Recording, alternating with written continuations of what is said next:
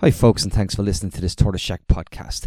Please don't skip forward. Please hear me out. It's coming up to Christmas, and we want to be around in 2024 to keep having the conversations like the one you're about to listen to. And the only way we can do that is if some of you dig deep, throw your hands in your pockets, and give us the price of a fancy cup of coffee or a cheap pint nowadays. Uh, all you got to do is click the link at the top of the podcast that says patreon.com forward slash Tortoise Shack. It's a few quid to you, but to us, it's lights on, mics on, and we go into 2024 limping along, but still able to take the odd swing and keep carving out the space for conversations that thousands of you are listening to. So we just need a few of you to pay it forward and keep it free for everyone. And it's not a one way street. I tell you all the time, you get a ton of additional content, all of our podcasts in one consolidated feed, entirely plea free.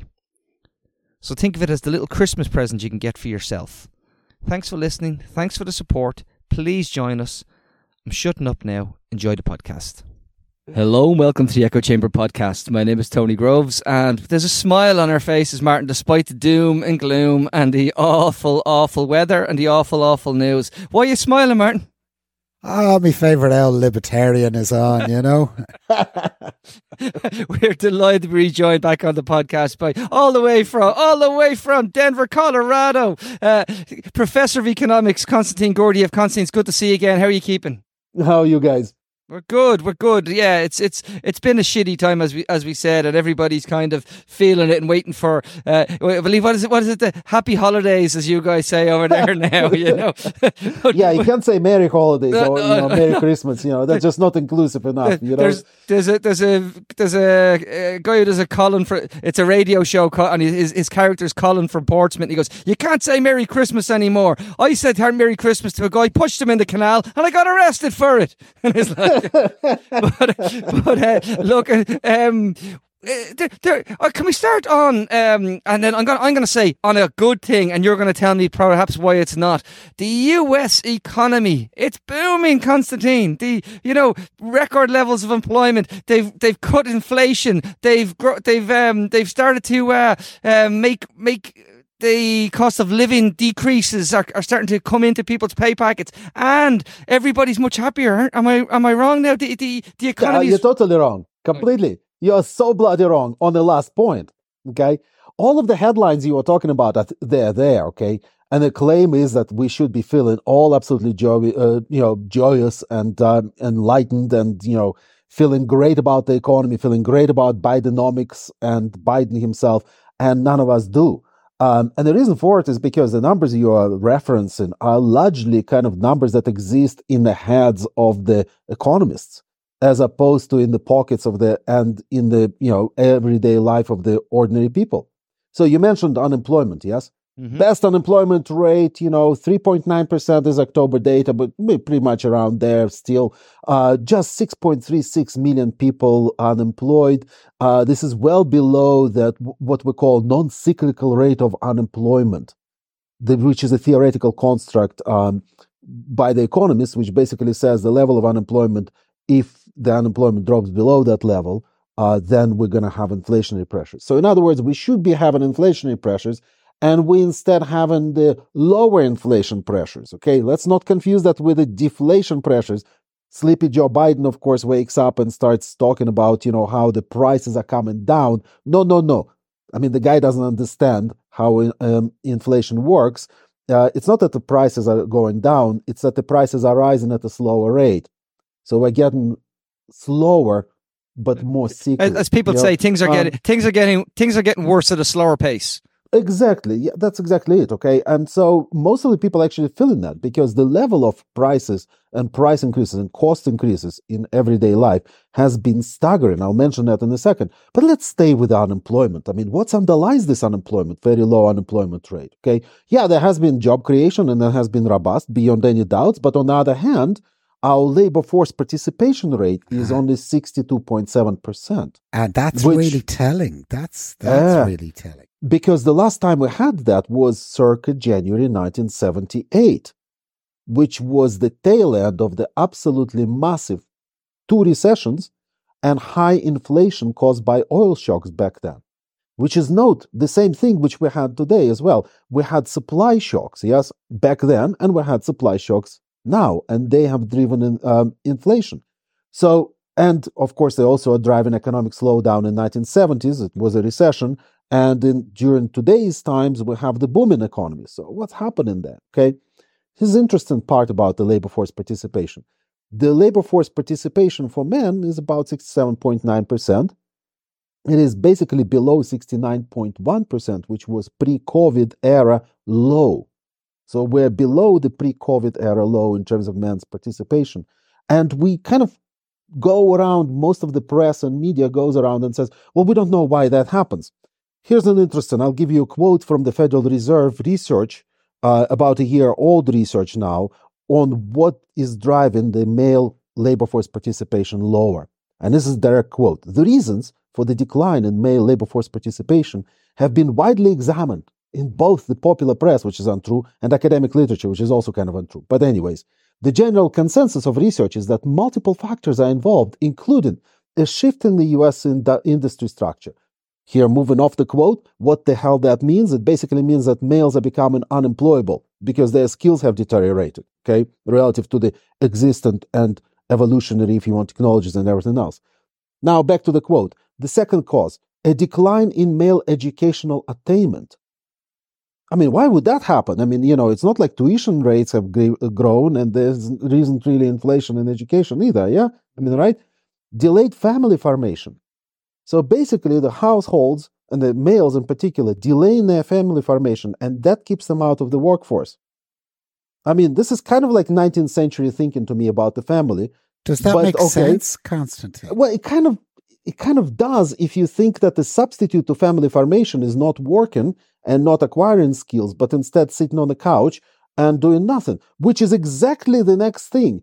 The rise of substance abuse amongst the males and heavy use of video games, end quote. Not kidding you. This is actual two major drivers substance abuse and video games. This is like, you remember Trump's allegory in 2016 election of an overweight male stuck in parents' basement uh, going all out as a keyboard warrior. Yeah. There you have it. Apparently, we have millions of them. So many of them that our overall statistics for the labor markets are doing this bizarre thing where the unemployment is really great, very low, and our labor force participation is bloody terrible absolutely so so so like this is we would like we would have a generation, as you know, in, in Ireland that we'd often say generation stuck at home. You know, there's, yeah. there's, there's, but this is a generation, as Martin likes to call it, failure to launch. You know, the, um, correct. You are completely correct. The, the, paradox of all of that is that in Ireland, to a lesser extent, of course, because in Ireland there was different times back in the 1970s and 80s. But in the United States, it was very pronounced. In the United States and the United Kingdom during the 1980s, 1990s even, there used to be this kind of laughing attitude in the press, especially in the kind of you know right wing press, um, about Italian males yeah. staying longer at home and in their families. Well, now, congratulations! In the United States, a greater proportion of the 40 year old males are staying at home and living in their parents' homes than they are in Italy. I mean, like we've gone the full circle completely. Yes.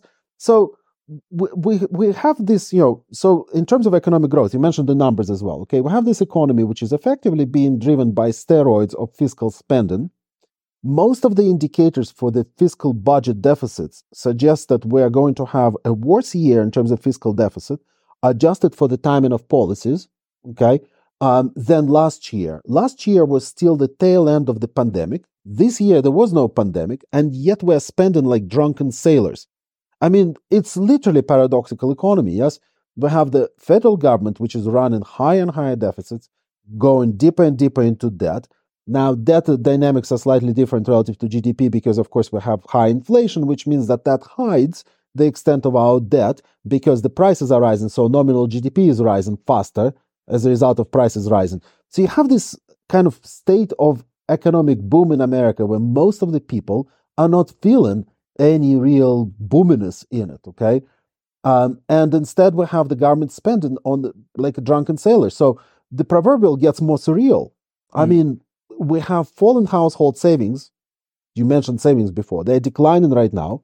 I mean, shift in real consumption. And what does that mean? Okay, what what does that mean really on the ground? It means that we are spending more and more on experiences and short-term goods and less and less on housing purchases and durable consumption and investments.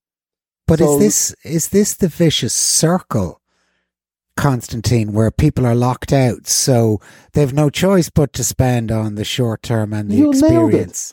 You nailed it. And this is exactly what is missing in the analysis in most of the kind of media and the reading of the economists. Latest data shows that households with me, uh, with median savings um, um, is spending roughly one half of their income on median rents. And by the time you factor in their car payments, the household has just shy of $1,500. And this is household with two people employed in it, yes, a month to finance pensions, to finance healthcare insurance, healthcare expenditures on top of the insurance, food, car insurance, and everything else.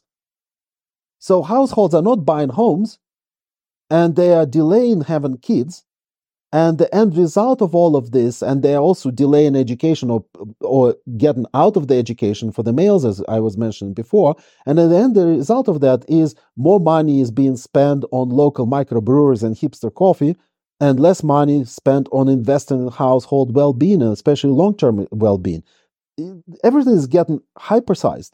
It's the economics of the pan-galactic gargle blaster. Remember that It- thing? There has to be a phrase for this, Constantine, and I, I I'm me, not as I'm good thinking- as some other economists about I'm- I'm thinking phrases. it- I'm thinking incelium is what I'm thinking. Is that they've just created this generation of predominantly men, um, living in their basements, living in their parents' basements, um, neither contributing much nor taking away much from society, just hitching a ride. But but That's true, but also, by the way, when we keep uh, you know talking about males, where this is the most pronounced, uh, actually, female labor force participation also is past the peak right now in the United States, and it has been on a secular trend decline uh, for quite a while. You know, since the global financial crisis onwards, um, it did uptick a little bit in more recent months, uh, but that uptick is still not dramatic enough to restore to the pre-COVID levels of participation, which were low to begin with. Now, set aside the labor force participation. Look at the remaining labor force. And remember, when I was quoting from the Federal Reserve um, research there, there's a telling story there which is not really being said in direct ways.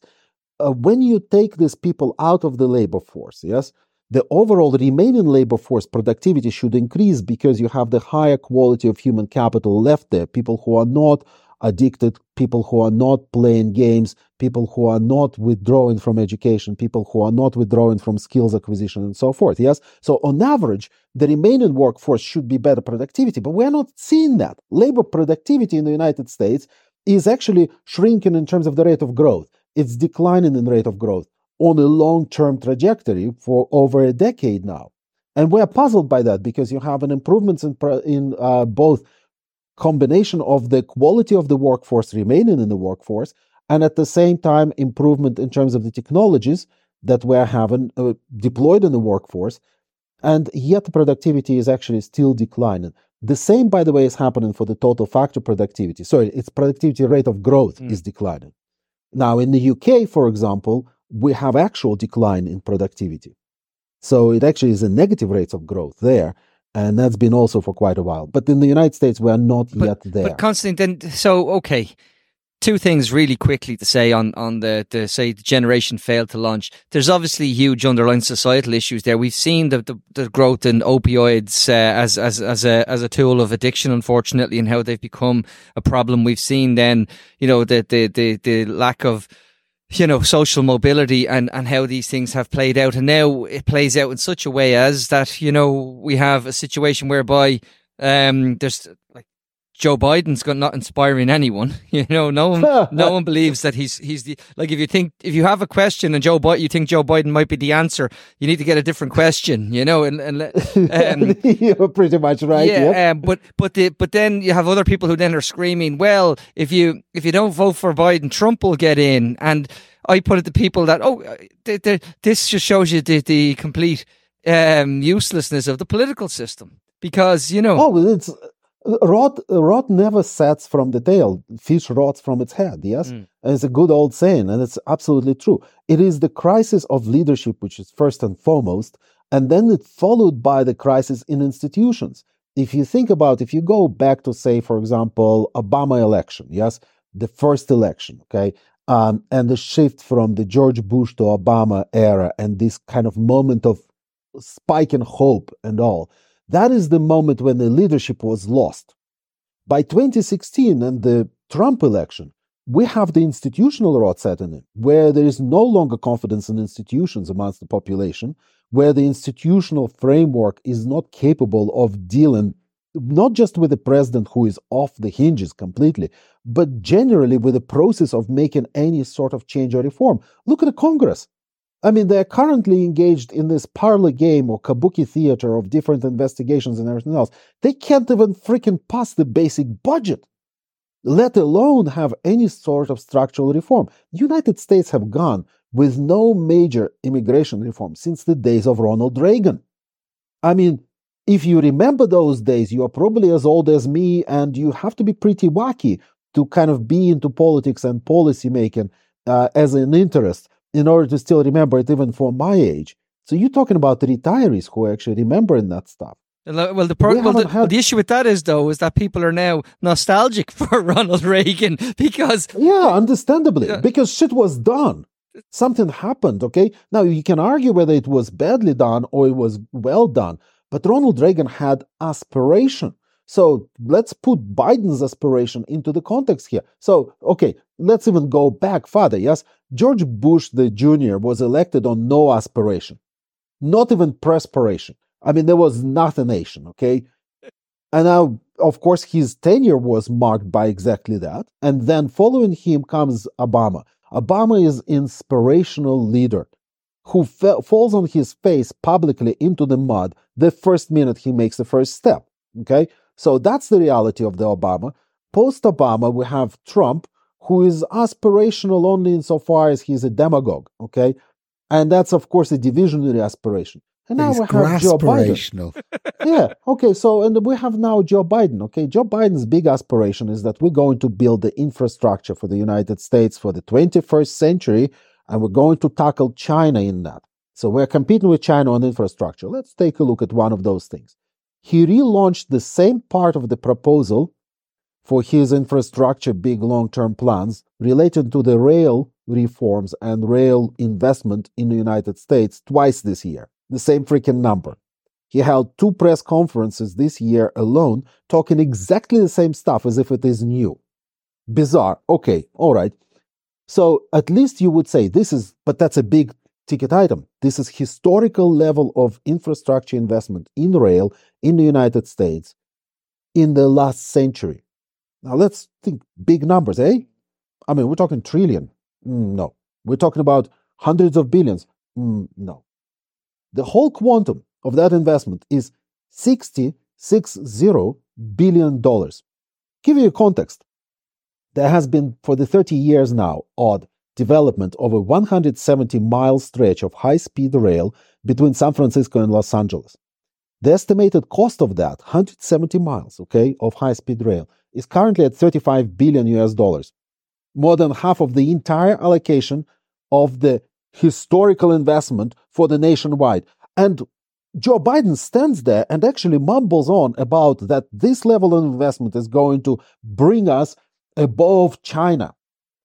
But we're going to catch up with. I, I mean, like, I I, I, like, I, need to push in and make Nikita it. Khrushchev was more sane than he that. He also got a lot of like he turned around and said, "We're going to make the so see the you some will say the unfortunately named IRA, the Inflation Reduction Act, okay, and it has mass massive um, amounts of investment. Historic, we can't, we should really cut this out, but the IRA, right, nonetheless, um, it has because we're gonna get to the historic yeah, recap yeah, reduction whatever else you know, of inflation. But, but, the best part of it is constantly he said, "Oh, we needed to do this," and he, he was very clever because he managed to put aside a lot of money for uh, the Green New Deal. And no one mentioned the fact that they've never drilled for oil as much as in, in history as they are right now.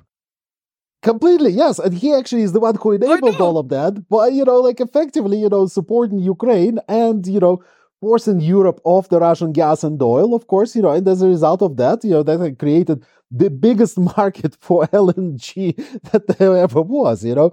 And like this is like in at least in this way, United States is becoming more like Canada, okay? An honest, dishonest broker, okay? It's not pretending anymore. We're going to be, you know, investing in green technologies and shipping dirty energy all over the freaking world, you know? And, and Welcome to us. and, and, and no, no, Canada and, one- and, one- and, one- you know? one other point on that, Martin. I promise. And we're and we're gonna and we're gonna you know we're gonna be really competitive with China, and we're gonna put in the Chips Act, which is gonna piss off all of Europe. it's like uh, Yeah, I- well, I, I- mean, I think the China hard to piss off connection is- Europe, but I mean, I think the situation you've described about, uh, you know, we'll say a workforce under participating, a lot of drugs, uh, we'll say a lot of downtime for, for what should be productive time.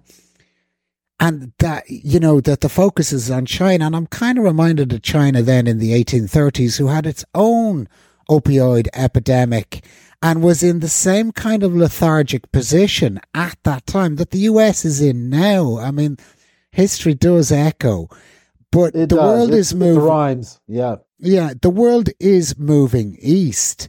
And from an outsider's view of the US, we see a country in decline in, in so many different ways. Do you think anybody in the US, any leader, could have the impetus to pull it out of the spin? Not right now. Certainly not the front runners. And when you look at the smaller minority parties, unfortunately, they are never given really significant enough platform from which they can attract the uh, candidates that perhaps can offer something different. I mean, this is a paradox, yes? I mean, we have right now Joe the Sleeper running against, you know, Trump the Creeper, yes? And it's basically the, the contest is literally between who has the worst net ratings. So to give you the, like 538 is a great website because what they do is they aggregate all national and state level polls, you know, and they kind of produce one single number weighted weights in different polls by their biases and stuff like that. And you look at, for example, Trump approval rating right now is 42.5%. That's dire. That's horrible. Okay. That's really low. His disapproval rating is 52.7%. And you're saying like, awesome. Why worry about Trump? So he has net net disapproval rating of 10.2 percentage points. That is the best he had in two years. Mm-hmm. Trump is currently improving relative to his own past track record. How can that be? The guy is in every court in the nation being trashed out left, right, and center on so many different charges. 90 charges. And yet, and yet the guy is getting less unpopular. Joe, on the other hand, is getting more unpopular. His approval rating is 38.1%. This is worse than Trump's. And disapproval rating is 55.1%, which is worse than Trump's. And the net disapproval rating is 17 percentage points, 70% worse than it is for Trump. This is the second largest gap in year and a half for Joe Biden. And he's lo- and I he's mean, losing all the he's you- losing all the swing have a states as well. skunk Yeah. living under, if you have a skunk living under your porch, that skunk would get a better approval rating than Joe Biden does. There's a there's a worse there's a worse scenario, Martin, as well, because there's third party candidates um, like RFK Jr. who has his own um, idiosyncrasies, shall we say? interesting interesting ideas on vaccines, for example. Um, and, and you've you've Cornel West who who's actually quite a charismatic man, but is never going to garner any kind of um, following. But maybe in places where where uh, where Biden needs that extra one percent, it will go to Cornel West. It will go to, to RFK, and it will mean that it will it will do that. But but it shows the lack of whereby, and this happened this week, Constantine. You probably saw it.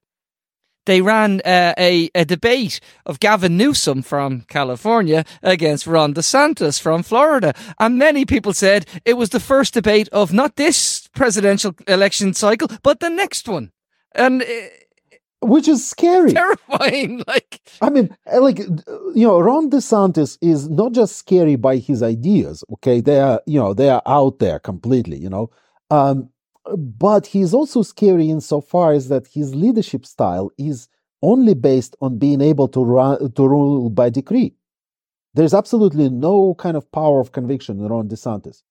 Gavin Newsom, on the other hand, is a person with a great hair. yeah, he's he looks I he mean, looks that is nothing fabulous. Like, yeah. There's absolutely nothing else to Gavin Newsom other than his spouse and his own He's got hair. great teeth. He's And got that's it. great teeth, and uh, But, Well, yeah, but that's you know, Ha- kind of has- it's America, has- yes. You know, Has American politics ascended in, or descended, I presume, into just kind of a cult of narcissism now? Yes, Is that it? it's a late stage Rome. Yeah. I mean, exactly that.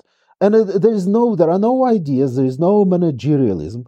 Um, uh, you have like, can you you look at, for example, is you know, if you if you think about this, yes, go say twenty years back, and imagine, say, for example, I don't know, um, an equivalent of Treasury, U.S. Treasury's, you know, official testifying or Social Security official testifying in the Congress the questions which would be posited to them would be the questions which were a matter of the record. Okay. So, in other words, you ask the question because you want an answer, not because you are presenting an answer by asking the same question already. Um, you would ask the question not for the grandstanding, but for the purpose of information and discussion and so forth. And as a result of that, in most cases, those officials from all these agencies, those bureaucrats, career, you know, bureaucrats, would not be in a position where they would have to scold and school the policymakers. But in the recent years, including in recent days, you have absolutely clueless demagogues sitting out there pronunciating something that sounds like a question but really is a statement, uh, nothing more than that, absolutely ill informed, and they're getting literally publicly face slapped by the bureaucrats. But but So but- you have the Congress, which has absolutely no capacity to have any class, any ability to project any sort of learning, inquiry, uh, deliberation, and then decision making. I, I absolutely accept that, but I think also what's happened is they do this set piece. It's like I'm going to, I'm going to make a statement, frame it, with- frame it as a question, and I'm going to. It'll be two minutes long, so I can put it on Instagram and TikTok. And uh, and that's what's happening there. Um, look, Constantine, conscious time. I, I want to, but I do think it's very worrying, and, and I do also think you're right to say that it it is empire in decline. Um, it just doesn't realize it yet. Some of it, you know, much of it doesn't realize it yet. And the, and the big the big fear is, um, as you've as you've alluded to, the situation about migration coming back to the top of the ballot um, next year is deeply concerning, particularly because. Um, human capital in that to use that phrase that I'm not very always that comfortable with is going to be required in in in uh, Hundred percent. We the only thing which keeps the United States above the sinking line, above the waterline, is the ability to actually have some sort of the renewal to its workforce, and that is driven predominantly now by the migration, first generation migration and second generation migration. So as a result of that, United States will desperately, especially as the baby boom generation is starting to exit the workforce, not yet quite because they're actually delaying the exits and there's a lot of interesting demographics happening. But as they're going to start doing so, um, we're going to have a serious problem in terms of both um, kind of what you call human capital, because you know human capital is a very diverse term. It's not just about skills and education. It's also about aptitude. It's about you, the way you manage your own perceptions of risk, uh, entrepreneurialism, and so forth. So there's a whole bunch of different components to it. It's a very broad term. The word capital there is actually a misnomer, really. Um, it's more like human capacity. So, for example, you can have somebody with low levels of education, but with great aptitude towards work, with great optimism towards the future, coming into the workforce and making huge difference in terms of their productivity and their spillover from their productivity to others working with them. So there's a, it's a very complex structure. We do need this renewal. We do need this enrichment of society on a continuous basis. And we have utterly completely dysfunctional internal policies for immigration, but also policies for the inflow from across the border. So, in other words, now we have crisis everywhere in immigration. It's not just on the border itself. We have a vast crisis in terms of people who have been living in the United States all their I'm lives. so glad you brought it and up. I'm- yet cannot be documented in the I'm so glad States. you brought that up because a couple of years ago, under the Trump administration, there was there was a lot of chaos over the Dreamers, the people who were born That's in the right. U.S. and who were made their life in the U.S. and that there was going to be an amnesty for the Dreamers and the and the people. If you remember, Constantine, people went to airports and blocked the airports to say you're not deporting these these these are you know people who were here all their lives. Um, quietly, the Dreamers Act has been shooed away even under the Biden administration. It's just Correct. it's, uh, like I mean, But the but the notion of the dreamers itself is so deeply, deeply offensive uh, to the idea of integration. these are not immigrants. These are the people who have lived in the United States all of their lives. They acquired their education in the United States. They're part of the, you know, physical infrastructure of the United States, not to mention social infrastructure and cultural infrastructure of the United States. It is a misnomer to call them anything other than Americans. And the idea that we created this whole kind of, you know, halfway house, holding pattern, purgatory type of thing called the dreamer. You're kind of safe, but you not really are, you know, and you're not really, there's no really status to you, but you're just temporarily a human being out there. It, it's in, in, in itself is an offense. The offense to both the principles on which the America was actually funded, which was funded as a nation of immigrants um, and you know also the principles of actually social humanity that we should kind of recognize by now. It's 21st century. I just think uh, we really need to move on, but I just want to say, fine, I'm so glad you raised it because if that had been done under Trump, we'd all be screaming, Martin. We'd all be, look what Trump did to the to to to, yeah. and here we are again. But look, to come to, just to come to back to um, and it's it is probably it's it's actually obviously America as well, but we see it very pronounced in Dublin. Constantine, there's a secret or hush hush or very quiet crash in commercial property that's taking place, uh, and just everybody's kind of agreed to sit down and pretend that it's if we don't talk about it, um, we won't have to really face the truth. You're someone who believes eventually the bill has to come due. What's yeah. happening here? So in Ireland, as you mentioned, it is probably a much bigger problem because Ireland has built vast amounts of absolutely useless commercial real estate offices in particular um, you know, but it is present in other countries as well. UK had slightly different problem because they had this issue of overbuilding commercial real estate being masked by the fact that the prime real estate is higher ratings quality, uh, higher quality stock. So there has been some migration from the lower quality stock to the higher quality stock and so forth. So it's kind of all masked. In the United States, it's a huge problem as well. So if you look at the United States where we have quantification of this type of problems, because most of the analysts focus on the countries like the United States and don't really pay attention to Ireland because it's too small, um, then you can look at, you know, so there's about 1.7 trillion estimated hole in the United States banks, which is attributable to the bond market's rot.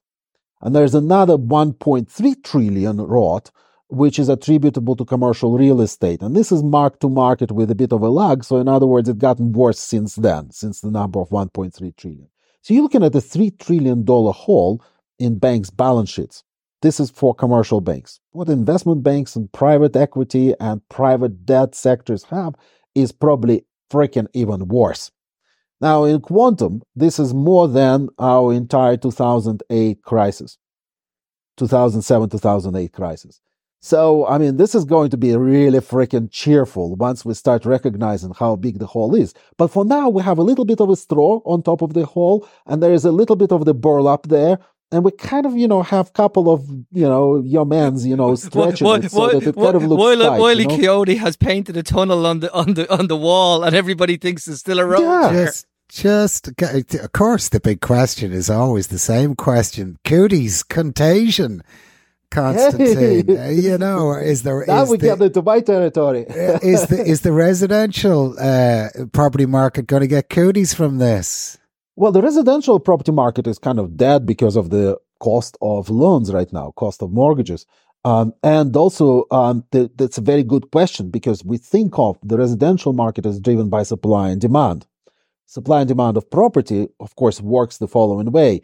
We've built all these office blocks. We didn't build enough homes. So as a result of that, the value of homes and the propensity to buy homes or the incentive to buy homes for the household is going to be very high.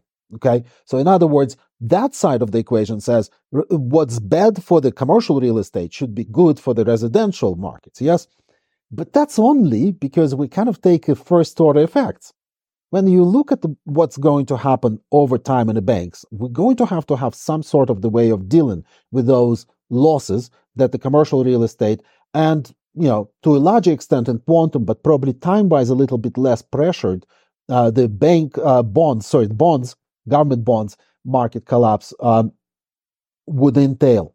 Once we start working through that once the banks start realizing those losses we're going to go into the scenario of financial repression. Financial repression is something that has happened after the global financial crisis peak when we started resolving bad loans in the banks. And the result of that was that the banks stopped lending to everyone. They were getting healthier and they were passing more and more of the stress tests and they were generating the value for shareholders. Well, kind of didn't really, you know, but anyways, okay. Um, but at the same time, as a result of doing all of these things, they stopped lending because they became much more conservative, or they were forced to be much more conservative by the regulators as well. So the knock-on effect of any sort of crisis doesn't matter whether it's commercial real estate crisis or it is a nuclear power crisis or whatever else you want to call. Once it hits the banks, the banks will stop lending, and that means the mortgages are going to be even dearer that means that the real estate markets for the housing are going to be in doldrums. Now, Ireland is a very idiosyncratic country. It's a very young country. It's also a country in which the young people haven't had really access to housing markets for more than a decade and a half now. We're underbuilt in Ireland to the tune of so many units that nobody can quantify it. Ronan Lyons can probably, you know, at this stage, you know, but he's the only one who has a big enough calculator for that type of stuff. Okay. The rest of us are going like, 200,000, 300,000, 400,000. Oh, I don't know. I mean, like it's in hundreds of thousands. Okay. When you translate that into the United States, multiply by a factor of 80. Okay. I mean, you're talking about, you know, tens of millions of homes underbuilt. Okay. If that was in the United States, we would have right now probably secession of Texas from the Union. It would have been another civil war. Okay. Yeah. So in Ireland, all of that is being held by this kind of, you know, weird sense of mixture of politics and economics, which is projecting on one hand, you know, this existential threat of Sinn Féin, no matter what. I mean, Sinn Féin is coming. I mean, you know, it doesn't matter how bad things are today, they're going to only get worse because Sinn Féin is coming, okay? And then on the other hand, it's also is this economy which is built on steroids of tax revenue, which nobody knows where it comes from. Well, of course, do, and nobody knows where it goes because you can't really show anything in return for it. I mean, if if you take Switzerland and it is a tax haven and it is pretty good at generating revenues, if Switzerland had a windfall of tax revenues like Ireland does, I can tell you they'll be probably all flying and flying cars at this stage. Well, you see, here's the thing. Here's the thing. They're going to get a 40 million euro jet for the government with a missile defense. Built well, into- that's, you know, but that's that's again that's Joe Biden level of Yeah, aspiration. For the level of surpluses that the Irish government is generating on the side of the corporate tax revenues, it should be a 400 million jet Oh, with a okay, whole air force attached to it as well. so the, you know, the question for, for Irish people, we'll say for the Irish people that are really suffering because they don't have homes or access to homes at the moment, is this going to get worse or better because the way the situation is now? I don't see how it's going to get better because the only way to make it better is to start freaking building and to start building at reasonable cost in locations where people need them and types of housing that people need. Not the apart hotels, not the, you know, like shared, you know, I don't know what we called in the Soviet Union kommunalki, where you share a kitchen and a bathroom with another family. You know, no, not that shit. Actual homes, okay? And we're not building them. And when you look at the aspirations of the Irish government, the five billion is going to be allocated to the housing agency for the purpose of construction at the rate of five hundred freaking thousand an average per home. I mean, there are builders across Ireland building for two hundred eighty, and that's freaking Hang dear. on, Constantine. The uh, Irish government's economic evaluation service said on state land, which we have abundance of, we can we could we can do a two two bedroom unit. This, albeit pre sort of inflation crisis, one hundred and eighty thousand, and a and a and a three bed home from somewhere around 240, 250. Factor in inflation, add add all that on board, and you're telling me that we're going to pay half a million for what are supposed to be social and affordable homes, and not, and not only is that, it's been flagged as a good thing. They're saying, "Here we are, we're going to get up on the plinth outside Leinster House and announce it as good news." I, uh, well, okay, come on. You know, that's the whole point. Yes, the whole country has gone through the cycle, business cycle, so years, decades, effectively, of booming tax revenues. What do you have to show for it?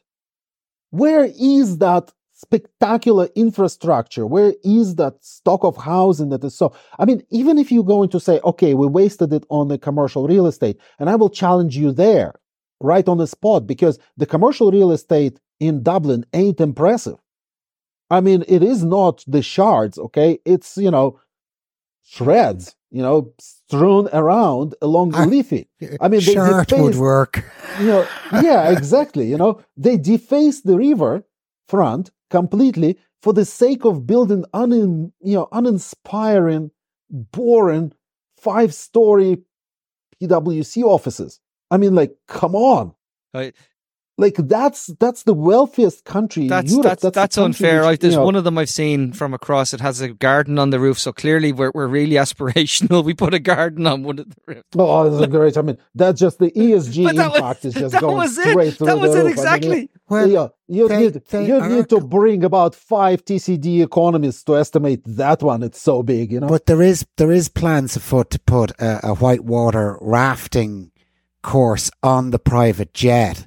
So yeah, No, but but like I, now you're freaking But- talking. I mean, you know, now I'm liking these but can't- ideas. You know, this is something that the Slovenia is going to go into the total, you know, meltdown over because all of their promotion of the extreme sports is just going to go down the drain once One thing I want to ra- ri- raise, and I should never lose sight of it, is we're now looking. We're not, by the way, taking this five billion um, for the LDA from the surpluses, Constantine. We're going to borrow some of it. No, I know. No, we can't really take it from the surpluses because we spent Uh, already uh, the surpluses on building the children's hospital, which is, you know, is have they finished the thing? My point is, Are the children No, allowed no, now? no. listen, listen. When they first when, the, when they laid the first brick, you with- were you were only born, Martin.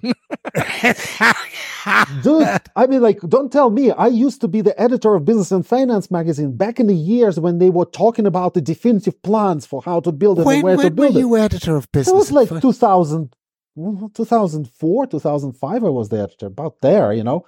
Oh, we I have mean- to have a listen, chat. listen, Yeah, listen, we do. listen, Yeah, it was- listen. It was a But great but day. just on You the- know, we had these Napoleonic plans that our trains are going to run at the average speed of 42 kilometers. Can we, can we not? Can we not break? Can we not just actually bring it back and say to people? By the way, just to remind you, we're going to borrow, even though we refused to borrow a few years ago when the ESRI even told us. at zero, told us at zero and minus interest. so now we're going to borrow when it's costing us more, and we wouldn't do it when it was free. I know, I know. It's just so frustrating, isn't it? I mean, so and it's actually, you know what's uh, even more frustrating, and I'm not sure you lads, you know, kind of appreciate that, okay? Our NTMA is actually very competent. So our management of bond structure and the issuance of the debt and the profiling of debt over a period of time in a since the global financial crisis time has become excellent, really good. That means that people like Conor Kelly, the top brass uh, at NTMA, have briefed this government about the profiling of the debt, when to borrow, what's the better time to borrow, you know, and how to borrow best.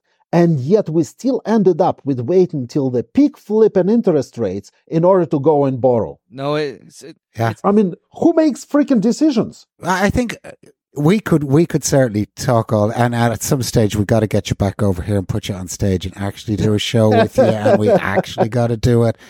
But we could talk about this all day, Constantine. But thanks for coming on, and you paint such a rosy picture of the world that I'm sure we're going to leave this conversation saying, "That's great. The future looks great." I, I, I need this. What is it? Is, is it scream therapy? Is the new thing where you just? I'm gonna go try, cause, or or I'm coming over to Colorado where weed is legal. No, no, no. You see, see, Trump gets in and and constantly be heading this way, and I have a shed. I'm Uh, gonna, I'm gonna did you? sort of- con- oh, very last question. How's the Trumpometer? Uh, uh, what's the Trumpometer like? Oh, Trumpometer is very interesting. Trumpometer has gone completely off Trump about a couple of Yeah. months ago. And this is very telling because not just the Trumpometer, but his neighbors, who are also kind of part of the broader Trumpometer, they all have replaced their Trump flags with a non binary household Trumps uh, flags. So, in other words, they're kind of still staying on the side of the Republicans, of course, diehards and everything else, but they removed an identification whom they're going to vote for. And I'm wondering whether that is a combination of them being all the demographic and starting to kind of bite the bullet and understand that Trump is in very deep legal troubles.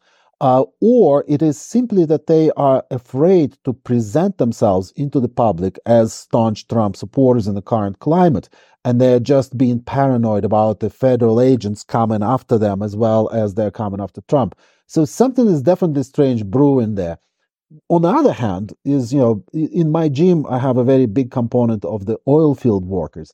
And it's interesting talking to them occasionally, you know, just exchanging a few words here and there they're still diehard Trumpies and they're still going to, uh, you know, saying things like they're going to vote for Trump and there's no one else and so forth. But they are also talking about kind of more deeper level of paranoia about the federal government. So it's very interesting because this polarization now seems to be pushing a lot of this sentiment out of the public view more into the private. And that's, of course, is even more dangerous than just having them up front, you know, standing with the flags and posters Con- and so forth. Constant, you, you, I think, uh, I think you'll be coming back. I think you'll be running back here before, uh, before we're running over there. That's for sure. That's the way it's going to go. Thanks again. It's always a pleasure, and hope hope to chat to you before the Christmas, friend. And uh, let's let's see let's see how things go. Um, we, we will be back. We, we will more good news. We'll be covering more events in Gaza as we have been relentlessly. It's been it's been a lot, folks. We'll talk to you all soon. Take care. Bye bye. Tony and Martin, Martin and Tony, speaking to interesting people only. It's the Echo Chamber podcast. Subscribe now on